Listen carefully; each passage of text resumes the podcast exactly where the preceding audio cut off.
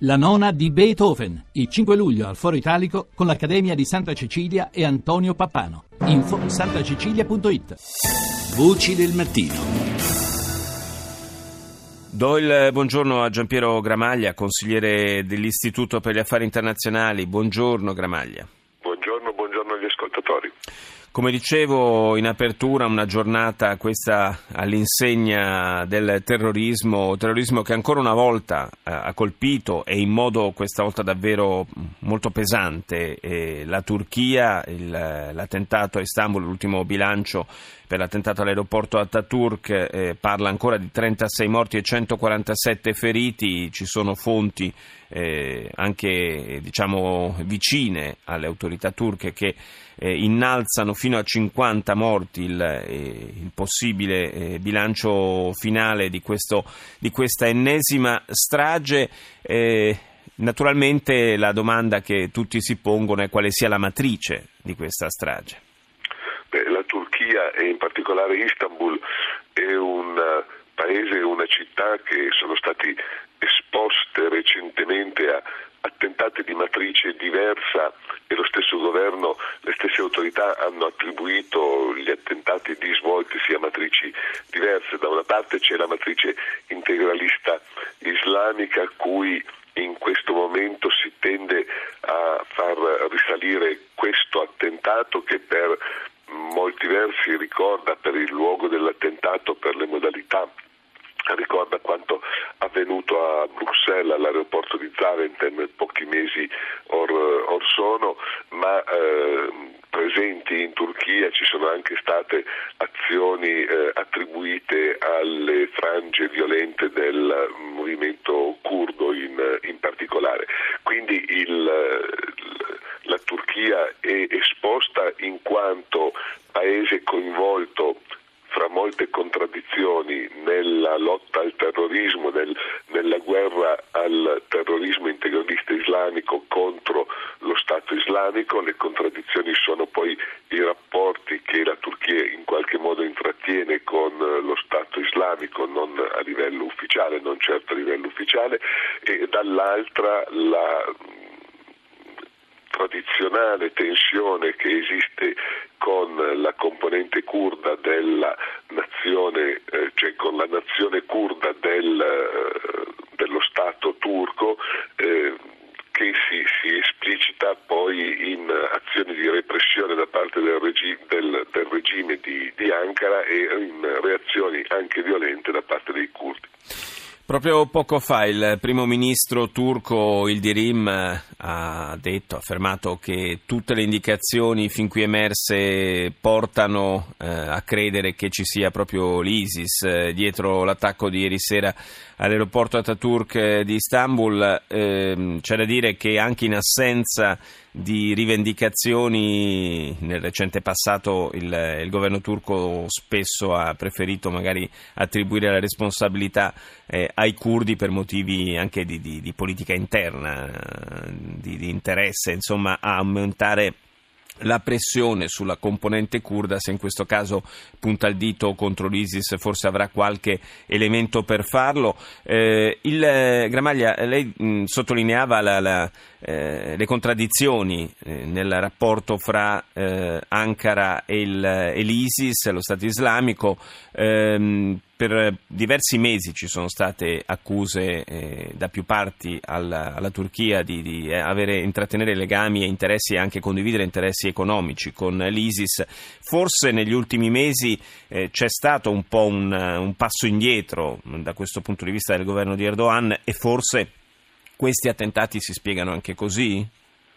Beh, senz'altro negli ultimi mesi eh, le, le, polemiche sui doppiogiochismi eh, turchi si sono attenuate, il che vuol dire che forse anche i comportamenti eh, turchi si sono eh, attenuati. Eh, c'è poi da considerare la difficoltà eh, che sta vivendo in questi, in questi, giorni, in queste settimane sul terreno il, lo Stato islamico con eh, arretramenti in Iraq, la caduta di Fallujah, con eh, arretramenti in Siria, la battaglia di, di Raqqa e anche in, in Libia alla, alla Sirte e queste difficoltà sul terreno possono rendere più pericoloso o possono indurre più tentazione di colpire dove possono colpire eh, sulla scena internazionale. Eh, ho detto, labile per il momento il collegamento tra una mente centrale e le azioni che si svolgono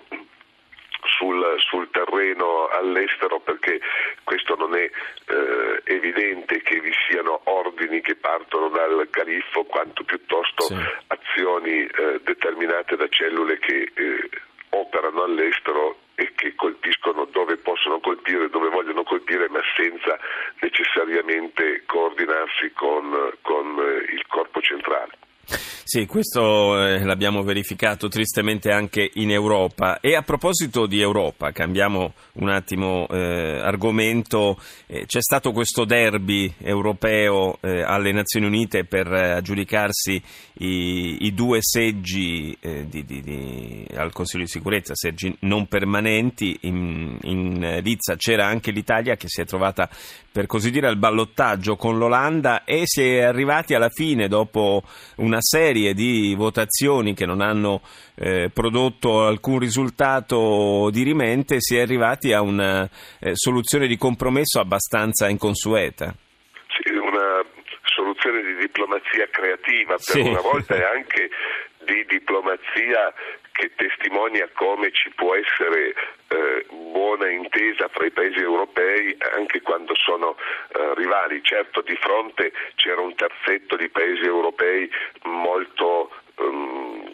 che hanno relazioni molto intense e anche molto buone fra di loro. Al primo turno era passata la Svezia, i posti erano due, Italia e Olanda sono andati avanti per cinque votazioni fino al, al, alla quinta votazione praticamente su un piano di, di, di, parità, l'ultima erano proprio pari, 95 voti ciascuna, ci volevano 128 voti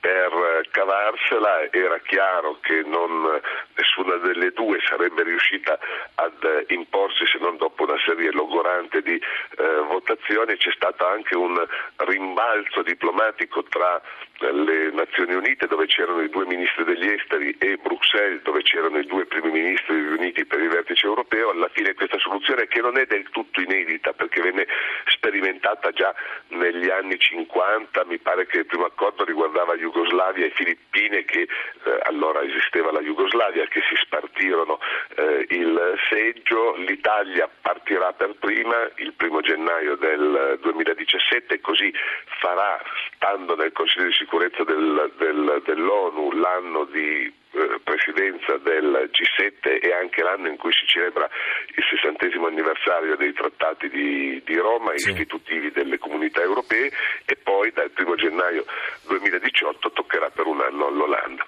E comunque diciamo che considerando che alla vigilia l'Italia era accreditata di 129 voti più o meno sicuri, non, ci, non si può certo annoverare tra i successi della nostra diplomazia questo esito. Qualcuno degli amici che consideravamo sicuri lo è stato meno, lo si è rivelato meno amico al momento del voto, senz'altro è una considerazione che ci può colpire anche perché noi rispetto all'Olanda, con tutto il rispetto e l'amicizia per eh, gli, gli, gli olandesi, abbiamo, oltre che essere un paese più grande come dimensioni, eh, abbiamo anche più eh, relazioni o più collocazioni internazionali, siamo europei come l'Olanda, siamo atlantici come l'Olanda, abbiamo una collocazione mediterranea e una collocazione latinoamericana, una relazione con l'America Latina che l'Olanda non ha, anche se l'Olanda con il suo passato eh, di potenza mercantile mondiale ha senz'altro conservato relazioni in particolare in Asia magari più intense delle nostre. Eh, probabilmente proprio lì si è giocata la partita. Grazie a Giampiero Gramaglia per essere stato nostro ospite.